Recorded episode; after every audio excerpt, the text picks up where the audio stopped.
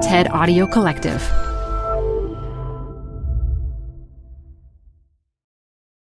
Hi, I'm Debbie Millman.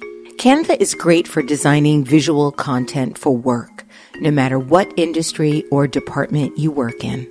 Now, your next presentation with Canva Presentations. Start with a professionally designed template and use it as a springboard for your design.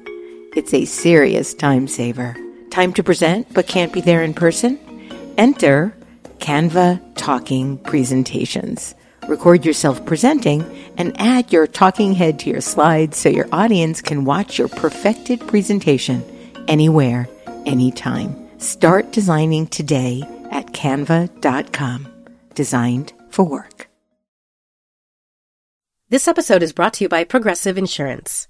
Whether you love true crime or comedy, celebrity interviews or news, you call the shots on what's in your podcast queue. And guess what? Now you can call them on your auto insurance too with the Name Your Price tool from Progressive. It works just the way it sounds. You tell Progressive how much you want to pay for car insurance, and they'll show you coverage options that fit your budget. Get your quote today at progressive.com to join the over 28 million drivers who trust Progressive. Progressive Casualty Insurance Company and Affiliates. Price and coverage match limited by state law. This is Design Matters with Debbie Millman from DesignObserver.com. On this program, Debbie Millman talks with Karl Heiselman about how he went from being a graphic designer to the CEO of the branding powerhouse Wolff Olins. I think of Wolff Olins in my job as designing the actual business itself. Heiselman also talks about the controversial identity for the London 2012 Olympics that Wolff Olins designed, and about AOL's new identity. Here's Debbie Millman. All companies want to create useful products. But what about creating useful companies? That's what Karl Heiselman wants to do. To be a useful company, Heiselman says, you must focus not on things and not on words, but on actions. But what actions? That's a big question. Heiselman has spent years on it, and just this week, he presented his answer in a report, which I'm going to ask him about on today's show. Karl, welcome to Design Matters. Thanks, Debbie. So, I believe that you are the only CEO of a publicly traded international organization that has a degree in graphic design. I don't think that's true because I don't have a degree. You never graduated? No, I never graduated. Oh, man. Not proud of that, but I'm a couple couple credits short. So you attended the Rhode Island School of Design and you studied graphic and industrial design, but you actually never graduated. Yeah, I could never make up my mind what I wanted to do. You know, everything just seemed so appealing. You know, we want to be a photographer, or a filmmaker, or architect. So I picked industrial design because it was the least committed of a decision because it's the most general. And I did that for a couple years, and then I I was taking courses in graphic design and turned out to be a little bit better at that than I was probably industrial designer. But then I took a semester off, and when I came back and all my friends were graduating, I was you know a semester behind, and I just didn't feel like going for going another semester because I was kind of at the point where like I've learned what I'm going to learn. I want to make some money. I don't want to be paying money to repeat myself. You know, Right. didn't make my mother very happy, but she she said she would disown me if I didn't go back to school. And so But you, but you never did. I never did. So no. you're actually joining the long line of very well respected CEOs of major international companies that have dropped out of school. I don't know about that.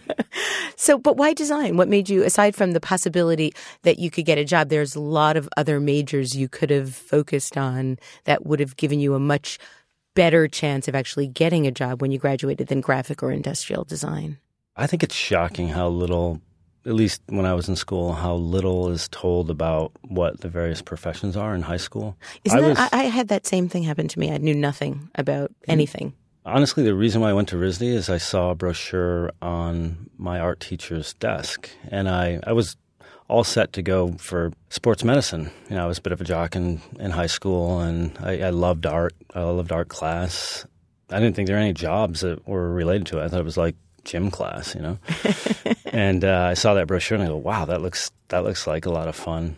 Rhode Island School of Design is not the kind of school where you just sort of off the cuff apply? I mean, it's a really tough school to get into. You must have had quite a strong application. It's funny because my art teacher asked me to help clean his desk off. that's where I, that's where I saw the brochure. And I'm like, oh, okay. this looks great. Um, and he goes, yeah, good luck. It's really hard to get into. And um, did thought, you take all the stuff on his desk and submit it? well, no, but it just made me go. What do you mean I can't go? I, I, you know, oh, I want to go. Oh, the competitive gene yeah, in you was ignited. Exactly, and then but it is shocking that, you know, the decision between being an architect and a graphic designer or, you know, a painter or filmmaker, whatever, those decisions you take, you know, you put a lot of thought into those, but what's often not discussed is what kind of life do you want to have? Because you could be an architect designing doorknobs for a giant firm, you know, designing like hospital doors and doorknobs, or you could be a residential architect in California, or you could, you know, there's so many different versions all the emphasis is architect or photographer or you know scientist or engineer or whatever, as opposed to where do you want to live and what kind of life do you want to have, and that to me seems far more important than the profession. I think you know there's so many things I would love to have done. I think that's why it was so hard for me to choose because it all sounds great. yeah. You know, then you have to actually choose only only one. But why branding then? Here you are, the CEO of a major branding firm. How did that happen? I have no idea. I after I didn't graduate, I spent my twenties really just wanting to be a, an artist. Um, so a painter, a paint, or... a painter, or like most guys in their twenties, I guess, or or in a band. ah, so do you play so I pursued I pursued both of those. Uh, so you like the front man of like an emo no, band? No, more something? more of a bass player. Okay, yeah.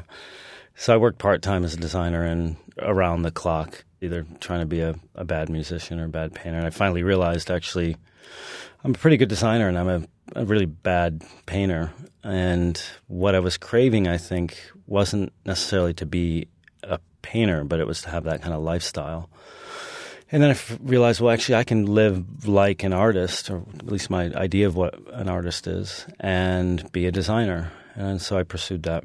I finally kind of caved in or gave up and said, "All right, actually, damn it, I'm a I'm a designer," and I had my own studio for a while, and and I literally lived like an artist. I I could spend three or four days in my live workspace and not leave and go, "Wait a minute, I got I got to get out of here." Now you were a design director at Apple, where you've mm-hmm. stated you learned the importance of design in business. Was your job at Apple the first job that you got when you decided that you wanted to be a graphic designer? Or did you already have your own agency for a little while and then somehow manage to snag a job at one of the best companies in the world? no, I think it, I think it's probably worth knowing that at that time it wasn't one of the best companies no, yeah, in the world. Know, it was in the dark yeah. years when when Steve Jobs was gone. But I I didn't really have many full time jobs. I freelanced a lot because I liked the flexibility, and for me it was it's really hard to sit at a desk at a job and create so for a long time, I didn't I didn't accept jobs that were full time, and I just protected my ability to do good work, which meant I need to do the thinking on my own, and I will come in and collaborate and work with people. But I really pushed back at, at taking a full time job. But I really, for a long time, when I, I lived in San Francisco, and I I really wanted to go and live in Europe and work in Europe.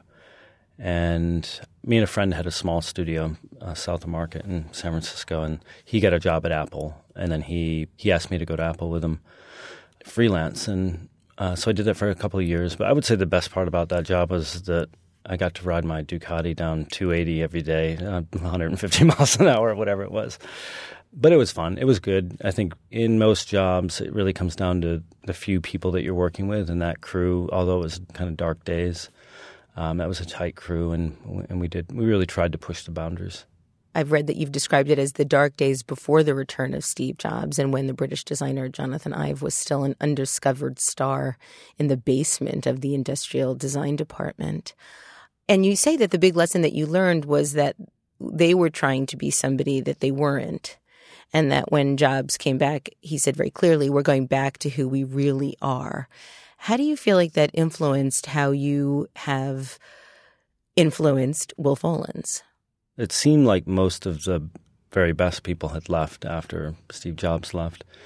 And there were constantly rumors about somebody buying them or them going out of business. And And so what you had is a group of people that were still there who were really holding on to the good old days. And everyone was really, if you remember back when they were using Garamond condensed and the colorful logo and, and all that. And at that time, they were using the craft background. I don't, I don't know if you remember yes, that. I right? do. I do remember nice. the packaging, actually. That's quite nice. But everyone was really stuck on defending that as opposed to evolving it. And we were trying to really push that and evolve it, which I think we did. And then I went to work for Swatch, first in New York and then Milan. Finally got to Europe. But looking at what he did after I wasn't there and he, he was there, it was super impressive because, you know, came back, made some decisions that were painful to the bottom line, like getting out of businesses that were, you know, revenue streams. And then the Think Different campaign that came out and then the iMac that came out shortly after that was seemed like it was really getting back to its roots. I think how that affected me and my job now is that you know when you follow Steve Jobs, I think we all recognize that he's he was the head of design really at Apple as a CEO, meaning that he designed everything. He, he applied design to the entire company, and I don't mean just the design of objects and things, but of the whole ecosystem and um, the, the, entire experience. And that's, of course, why Apple is so incredible today. It's interesting because when I first joined Wolff Olins in the San Francisco office, I was coming off of being a creative director in Milan for Swatch, and I was really pretty bad at it, mainly because nobody teaches you how to go from a designer to a creative director. That's a really difficult transition. Why is it so difficult? I think it's true in lots of in lots of professions. You go from focusing on being a star player, like really understanding your craft and falling in love with that craft and being really good at, at that. And then all of a sudden you transition to being a coach. And that, that takes completely different skills and nobody teaches you how to go from being the player to the coach. And it took me a, a few tries to actually get that my job isn't to do the work, my job is to create the conditions for other people to thrive. How do you do that? I think of Wolff Olins in, in my job as being uh, designing the actual business itself. So when you think of it that way, it's a blast because you can say, all right, what kind of culture do we want to have? What kind of things do I want to fix about places that I've worked before that I really didn't like? What kind of work do we want to do? How much money do we want to make? How important is money? Do we want to work weekends and evenings? Do we, you know, do we want how many offices do we want? You know, what's our business model? That to me is, I think, because I spent a lot of time in, in the craft of of design um, and love doing it. It was kind of the next uh, progression, I guess, just to think of the entire business as a design problem, and that's I think that's fun, and that's what we do for our clients as well. So, how would you describe the culture at Wolff Olins? We try to create a condition where people can thrive is the best way to put it. There's this phrase from Netflix that I love, part of their culture, which is no room for brilliant jerks. yes. I think we've all met those people that are that are brilliant. Um, but jerks. But can be, you know, tough to be around and I see design as as a performance and it's a direct expression of the state you're in. So if you're feel panicked, you're going to create panicky work. And if you feel angry, your work's going to be angry probably. And if you're feeling confident, it's like sports. You know, if you're on the slope and you're looking down the slope and you're afraid, you're probably going to fall. yeah. You know, so I think creating the right state is super important. I remember I was at RISD, I was TAing a class, and the professor was super intimidating but brilliant. Uh, I wouldn't call him a jerk, but he was kind of intimidating. And he asked me to help these students with, with drawing. There's six of them. He's kind of like, Karl, could you work with these guys and see what you can do? And I had taken classes with him before, so I kind of got him. And I did just a really simple thing. I'll remember. I'll always remember this because it was so powerful. Is I just said, "Okay, guys, let's go into this other room.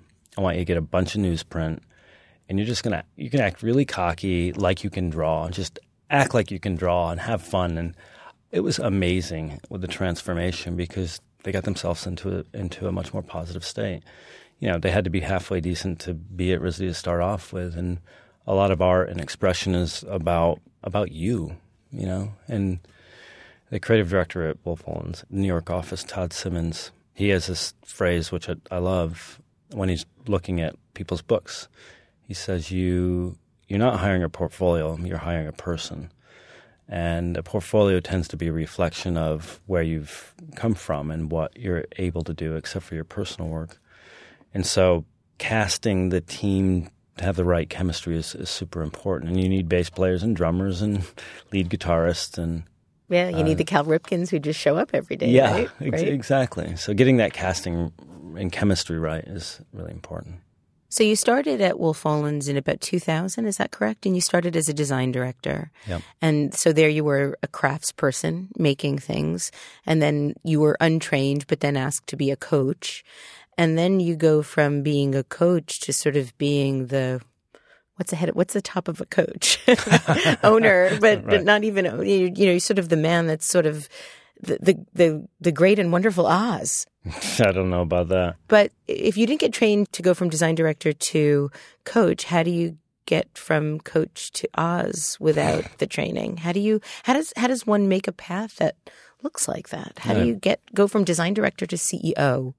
I, I went from actually being a designer, saying I don't want to manage anybody because of a bad experience at Swatch, you know, not being successful, and just saying, okay, if I join Wolff Olins, I just want to be left alone and be a designer. To three months later, will you move to New York and run our New York office? And I think the way I wrapped my head around it was what I was saying earlier is I need to approach that opportunity as a designer and as I would. What do I have to offer? What is it that I'm really good at? And I'm going to, I can be better than anyone else at that. But if I'm a pretender or an imposter and try to be a managing director or a CEO or whatever, like somebody else, I'm going to get my ass kicked. You know, so I think Yeah. it's just saying if you're an MD of an office or you're CEO, then you you can design that role however you like and changed my life dramatically and my role when I got a really good chief operating officer who was really good at all the things I suck at. You mentioned this twice, so it's forcing me to ask you about it. Only because from what I've researched, it's flying in the face of something that you've said about this failure at Swatch. You spent two years as the executive creative director. And while you were there, you directed four 60 piece collections that have been really credited with revitalizing the brand around the world. So, was it a, a personal failure or was it just a, a sort of fit failure? I think the work that we did when I was there, I'm really proud of. But I think I didn't make the transition to being creative director successfully. Okay. So, that, that transition from maker to coach. Yeah, and I, you know, a couple other things weren't in my favor. They asked me to go from running the New York lab to going to Milan to run that lab, and I accepted without ever visiting Milan. I didn't speak Italian. Okay. I was younger than everyone else. so, it was culturally. Um, It was it was diff- it was tough because I was the American coming there. That, you know, and all the watches had been designed there for years, so they were kind of like at that time. This was in the '90s. They were they were signing autographs on weekends, and he was this jerk from New York who can't speak our language, and so we had to hold meetings where I would have it, it would be through a translator, literally. Oh, man. And I was taking classes at night, but you still, you know, you can't pick it up that quickly, and um, and was, where's the nuance? yeah. I had actually had to fire somebody through a translator, which was not fun at all. But I wouldn't trade that experience for anything, though. It was so valuable to, you know, going to art school and living in San Francisco. I was pretty down on America. And so I, and I lusted after Europe, especially Italy, you know? Right, of And course. So going there, it was amazing experience to be there, of course, for all the reasons you would imagine. But it was also really valuable for me to view America through a different lens and see the stuff that I don't like, but also the things I'm really proud of. So, you said you wouldn't trade that experience for the world.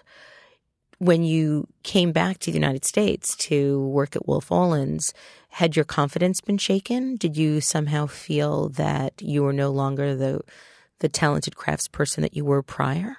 No, I'm, uh, there were other steps in between that. I kind of burned a bridge and left over a weekend because of some politics. I was a little bit like a farm kid in Italy, you know, where I, I just didn't get the politics, and I was like, I'm out of here. Well, interesting then that you started your own firm called The Farm. So that and that was probably in between Swatch and Wolff Olins, no? Yes, Okay. that was that was exactly exactly. But it was um, I kind of left over a weekend, called them from New York, and said I'm done. And then Wow. I started a studio with a friend, Mark Homan, who was also at Swatch. And so we did that for a while and started a magazine. And then What kind of magazine? it's called Famous Aspect. It's like a fashion and culture magazine, which he still has the, the studio, Studio Constructor, and uh, he's done uh, a couple other issues of Famous Aspect. But in that first issue, we we had a bunch of clients, and then we it was back in the day when it was you know too cocky and ended up firing clients and starting a magazine and running out of money, and then I ran back to San Francisco. it was like restless. It sounds like a when I was life well lived, Karl. It sounds like a life well lived. I can't believe I've been in the same job for as long as I have. I think I've just fallen in love with with Wolff Olins. You know, when I first went over to London to meet the guys when I accepted the job in San Francisco, I was I couldn't believe there was a whole building of people that I could actually relate to that believe in similar things. So that was that was nice because I hadn't I never had that experience uh, anywhere that I was freelancing or, or had a job in my in my life. So that was kind of felt like home. It's an unusual culture in that it's palpable. There are only a few firms that I feel when you go there, it's sort of unmistakably there. Yeah, And, Wolff Olins is a company like that. IDEO is a company like that, where you walk in and it, sounds almost cliche to say that there's a lot of Kool Aid, but there's a lot of mm. Kool Aid, and there's a real energy and pride in in being in that environment. The website, the Wolff Olins website, says that brands are not about empty promises, but about creating a better reality. And I'm wondering if you can talk a little bit about what that means. It used to be that you could create perceived difference through image and advertising. You know, what was the difference between MasterCard and Visa, a giant campaign, right? You could argue today there might be some differences, but it used to be that they were exactly the same and you could create perceived difference through image and, and words. Now, clearly, in a hyper connected world, that just doesn't work. If you think about a brand that you love or a brand that you don't like, I can guarantee for 90% of the population it's got nothing to do with their logo or their advertising. It has to do with how they treat you and what the products are like and, you know, what, what the experience is.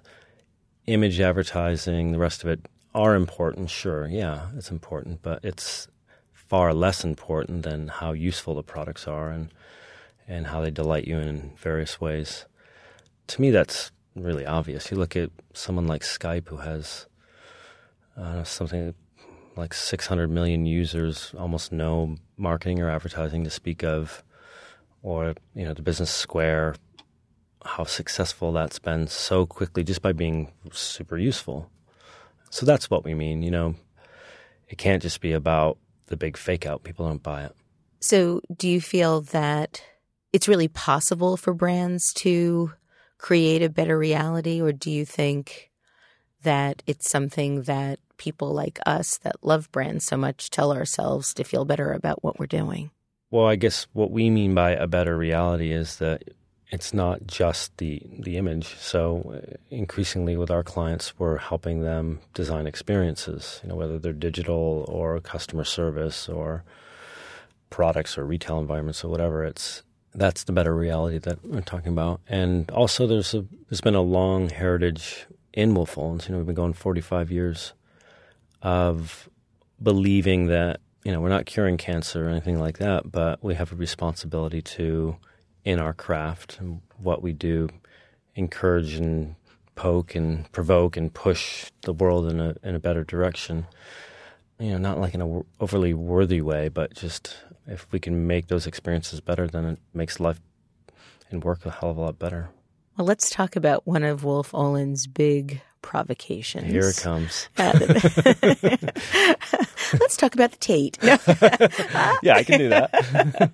So in 2007, Wolff Olins created the 2012 Olympics logo, which is a brightly colored piece of graffiti that was designed to capture the energy of the city. And the launch of the logo was met with, with, I guess, pretty widespread public derision in the UK. I'm going to read you a couple of the descriptions of the, of the logo and Karl is bristling for our listeners that are not able to see us. so some people called it a reconstruction of the letters of Zion, numerous red herrings, a pornographic representation of the character Lisa Simpson, a broken swastika, an example of the design you get when politicos and business people try to be hip. That was painful. Ouch. Yeah. and an alcopop induced vomit. Nice. Sorry.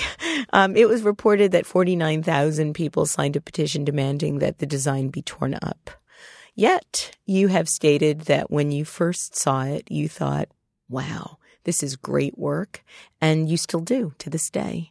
So I want to talk to you about about the logo. What do you, Sure. you you still feel strongly that it was good work? Yeah, I think one of the stories that hasn't been told is, and this has not a lot to do with us, it has more to do with the committee in London, is that the ambition for the 2012 Games really was and is. It's pretty amazing, actually. The idea was to reach out to the youth of the world and to encourage kids to be active in sport and to not view the Olympics as a two week event, you know, where it's all about the athletes on stage and it's usually a kind of a coming out party for a city. Think about Beijing. In some ways, that was Beijing saying, you know, Hi. we're here. Right. London didn't need to do that. And uh, the other thing I'll say is that I think creating work that everyone can agree on is good taste and doesn't upset anybody is a good way to go unnoticed. You know, there's a reason why we're still talking about it. So, do you think it was a deliberate decision to go against what would be considered the prevailing good taste of the time in identity work or work for the Olympics? It was meant to be thought provoking for sure. I, of course, we didn't think it would have the, the kind of reaction that it did. But at the same time, it, by many measures, it's one of the most successful brands in history for the Olympics. And I think we should we should let history judge. And I think the thing that we're probably missing in the conversation the most is if the 2012 Olympics in London are spectacular, it will be a representation of that. And that's where we should probably put our focus as opposed to um, you know the symbol for it because meaning will p- be put into the symbol you know later as well. I think it's from an anthropological point of view, it was really the first time that there was, as far as I can tell, aside from maybe New Coke, which was what 20, 20 years ago now, the first time in quite a long time that there was a public outcry about a brand in that unified a manner. Now, since that time, there's been several more very public outcries about change, about identity. And from a, a pattern perspective, it's interesting now to think that the Olympics didn't budge. They didn't change the logo, despite 49,000 people signing a petition demanding that the design be torn up, beside the fact that there was not even UK outcry, but global outcry about this identity. They didn't go back on the decision to launch it, to use it. Whereas there have been so many since then, so many other redesigns that have also created that type of reaction that have very quickly been pulled back and the original identity or the previous work was then brought back to the market. Sure. So it, it took a lot. I, I can't imagine that there wasn't a lot of discussion about whether or not they should continue supporting this logo that so many people were vehemently opposed to. Yeah, I think that they probably also understood that the world is talking, and the world's talking about the Olympics in London, and, and why would you pick that symbol, and what does that mean? And I can't think of another Olympics in history that got so much talk going because of it. And then for sponsors to be associated with kind of a, reinvention of sorts of, of the Olympics and to try to make it more relevant for the youth, particularly for brands like Adidas, is a really positive thing. Do you think that the companies that have backtracked and backpedaled with their identities or with their packaging and have gone back to the original made a mistake in going back? Do you think they should have held firm in their decisions to transform their companies visually in the way that they felt was appropriate? I think you can't make a, a blanket call on that. I think it's you know really depends. It you know obviously in Gap's case, my view is don't change your logo unless it's representing a new strategy, because that's your introduction to tell your new strategy, and it's symbolizing that new strategy. And clearly, Gap didn't. They were just changing it for style reasons, I guess. If you change it to put a flag in the ground to say, "Here's where we're going," and this represents it, it almost doesn't matter so much if people like or dislike it. Branding isn't a popularity contest. It's more of saying this is who we are and this is where we're going, especially when it comes to corporate identity. I think packaging is probably different. I don't have a, a ton of experience in package design, some, but not not a ton. But that's a little bit different because you're buying the actual product. You know, consumers buying the product. Well, you're still buying into the idea of a brand, if even if it's just the corporation's identity. Yeah. But you've said that as a whole, you think that the corporate identity industry has a too small definition of good. And I'm wondering if you can elaborate on that a little bit. Well, if you think of any of the arts or architecture, the rules are so wide open. And if you think about architecture, you go from Frank Gehry to Rem Koolhaas to conservative architect. You know, there's such such a huge range of what spaces should be and could be. Whereas in corporate identity, for the most part, over the last you know, 20, 30 years, have been there's been kind of rules that everyone learns at school and follows. Except and, Wolff Olins. you know, and it kills me still that a lot of designers will start with what looks good on a business card or a sign, and then they'll think about, okay, oh yeah, this has to move, and you're going to experience it on screen.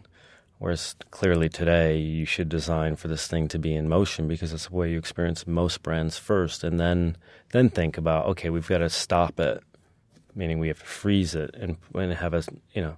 Whereas I think a lot of designers, or some anyway, will kind of go, oh, let's go to the black and white version that's the smallest possible. Right. And of course, you have to solve for that, but that's thinking of it as we did 20, 30, 40, 50 years ago, and to me, design is a lot about context. You know, we design and oftentimes on screens and you know back at the shop, and then we print out boards, and you know everything looks fantastic. And but really, what you're doing is you're designing into the context of a magazine spread, or on somebody's phone, or in a store. And so, bringing those things into their environment, and into their context, is is kind of everything. And today, for most brands, uh, the screen is enormously important. So, speaking of screen, then let's talk about AOL, another really revolutionary, very surprising identity that no one saw coming. And there was quite a lot of outcry about. I had a better reaction to AOL than I did to 2012. I immediately saw the AOL identity and thought it was magnificent. There was a lot of parodies of the AOL identity with the various backgrounds that you used for context, utilizing the um, negative space of the A, the O, the L, and the mm-hmm. period. And I saw, I think there's a, there seems to be quite a lot of um, mashing up of Wolff Olins' identities with The Simpsons. I'm not entirely sure why, but I, I think that if I worked at Wolff Olins, I might find that really really satisfying. um, why do you think that people had such a hard time with with that identity?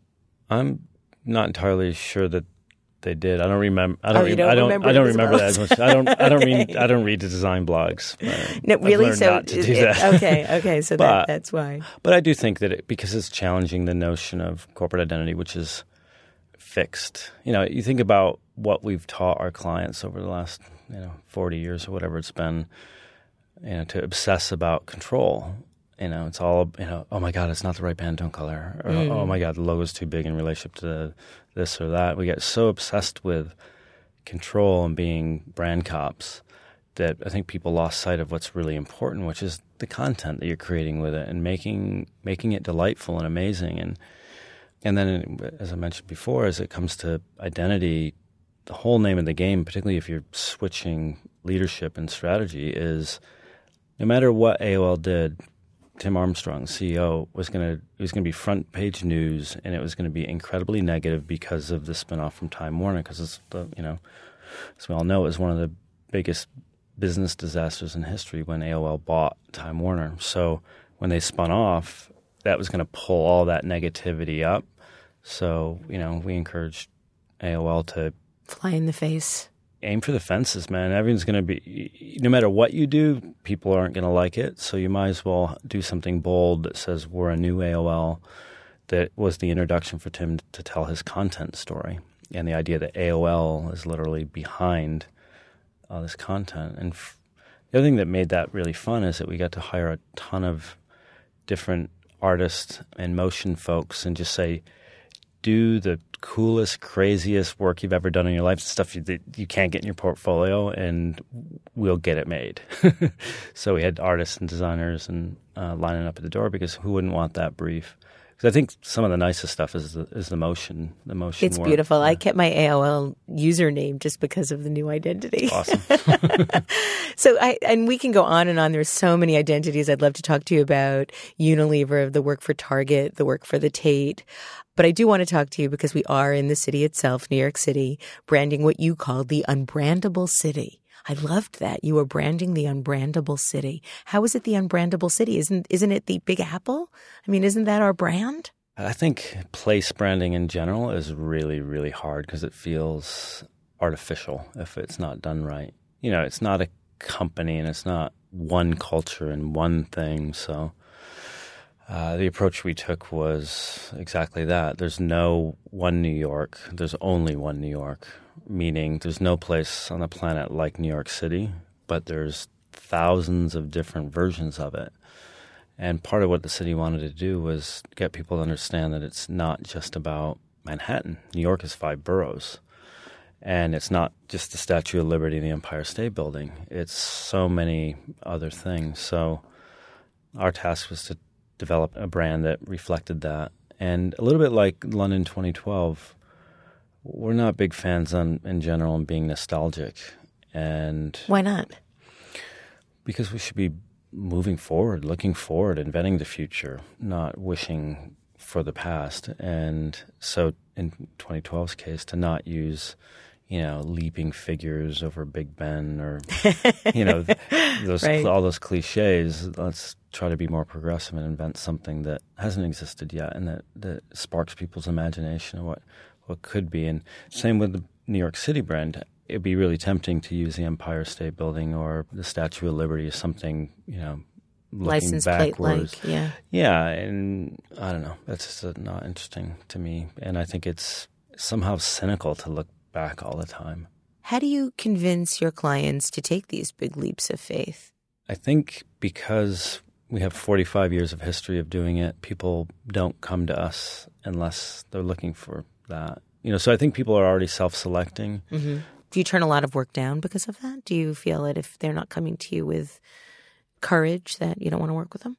Yeah, we we turn away work or not work, but RFPs and requests for information all the time. But it's it's not just about being brave. It's we want to work with people we like. We want to work with people that are hopefully doing something positive in the world, and we want to work with with people that are ambitious. And luckily, there's there's tons of those people in the world. So I would certainly describe the work that Wolff Olins does as game changing you're a game changing organization that also helps other organizations change their game. And you recently published a report titled just that Game Changers. And the report is about five behaviors that you've identified via fairly rigorous research that are changing and shaping the future of business. And the five behaviors are being useful, value creative, boundaryless, purposeful, and experimental. And the experimental was one of my favorites. And you talk about being in a state of perpetual beta. And I was wondering if you can talk a little bit about some of these values, but first starting with being in this state of perpetual beta and what you mean by that. Well, I think it's important to think about the context of 20th century versus what we're going through right now. I think we sometimes we forget we're going through such tremendous change at such a tremendous pace. Um, you know, that's equal to the invention of the printing press or the industrial revolution. It's and it's happening a lot faster. And so, the metaphors that we use and the way that we think about how we run businesses and manage businesses and lead businesses or the way that we used to is really different due to technology, really.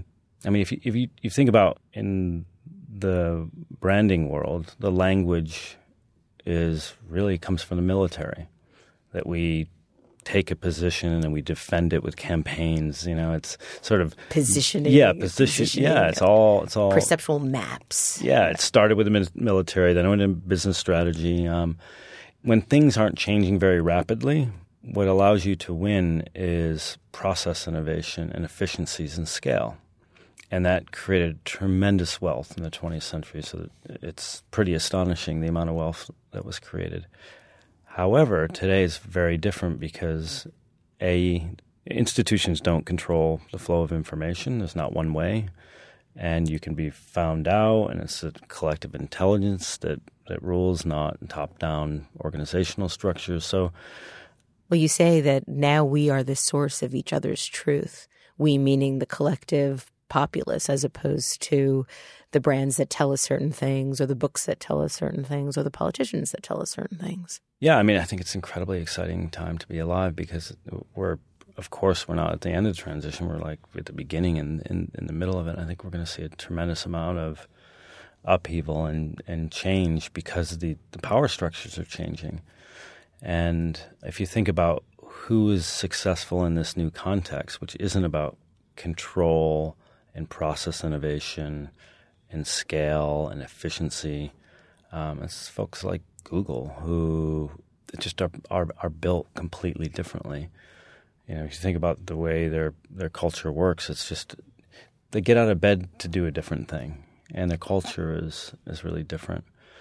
But you were asking about experimental. Yes, the yeah. experimental uh, perpetual state of beta and how companies need to be experimental now in order to be game changers yeah, I guess I was being long winded in trying to get to the point that you can't just pursue a business strategy as if things aren't changing around you constantly. And you can't just pursue kind of one business strategy. You have to be trying things all the time and kind of learn and adapt to what's working. Just like you, you would a, a digital experience. You know, you put something out there, you see what's working, you adjust it, um, so that's what we mean by a perpetual state of, of beta. There's nothing is ever finished. You're just you're just in the flow, of, constantly tweaking. Yeah. I didn't realize until I read the report, and it's interesting the way it's worded in the report. You write, "It's no surprise that the world's most powerful brands can jump categories at will. Apple, Google, Tata, Innocent, Sony, Sky, Virgin, Tesco can gate crash almost any category they choose." And it was really the first time I'd actually thought of it that way. So for me, it was entirely surprising that the world's most powerful brands can do that. We're living in a day and age where that's the first time we've seen that kind of agility from the world's largest companies. And, and it's the first time we've seen that agility period where the virgins of the world were the anomalies. Now it seems like the tide has changed quite dramatically. Well, there were, you know, if you think about GE's whole model was they are and were in hundreds of businesses. But the thing that glued them together was Six Sigma, a way of doing business. Right. A, a lot like some of the most successful Japanese companies. You know, we have a way of doing business, but we're going to be in lots of businesses, which is a little bit different, I think, than the Googles and the Apples of the world because they're looking at things more holistically, how things relate and interact and uh, create an ecosystem. So if Google puts out a new a new venture, a new business, or or Apple does, it's usually serving their core business model as opposed to just saying, "Okay, guys, go out and conquer and use this platform of uh, an approach."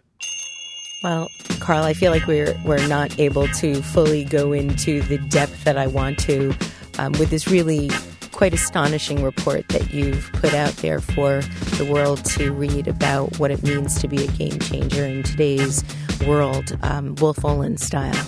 So, for anybody that is interested in, in looking at it, Wolff Olins is giving it away free on their website at wolffolins.com. Thank you for coming today, Karl. It's been really an honor and a privilege to talk to you. Thank you, Tammy. I'd like to thank everybody for listening. And remember, we can talk about making a difference we can make a difference, or we can do both. I'm Debbie Millman, and I look forward to talking with you again soon. Design Matters with Debbie Millman is recorded at the Masters in Branding Studio at the School of Visual Arts in New York City. It is produced by Curtis Fox Productions with technical assistance by Rainey Ortica and research by Jeff Close. The show is published exclusively by DesignObserver.com. You can subscribe to this free podcast in the iTunes Store.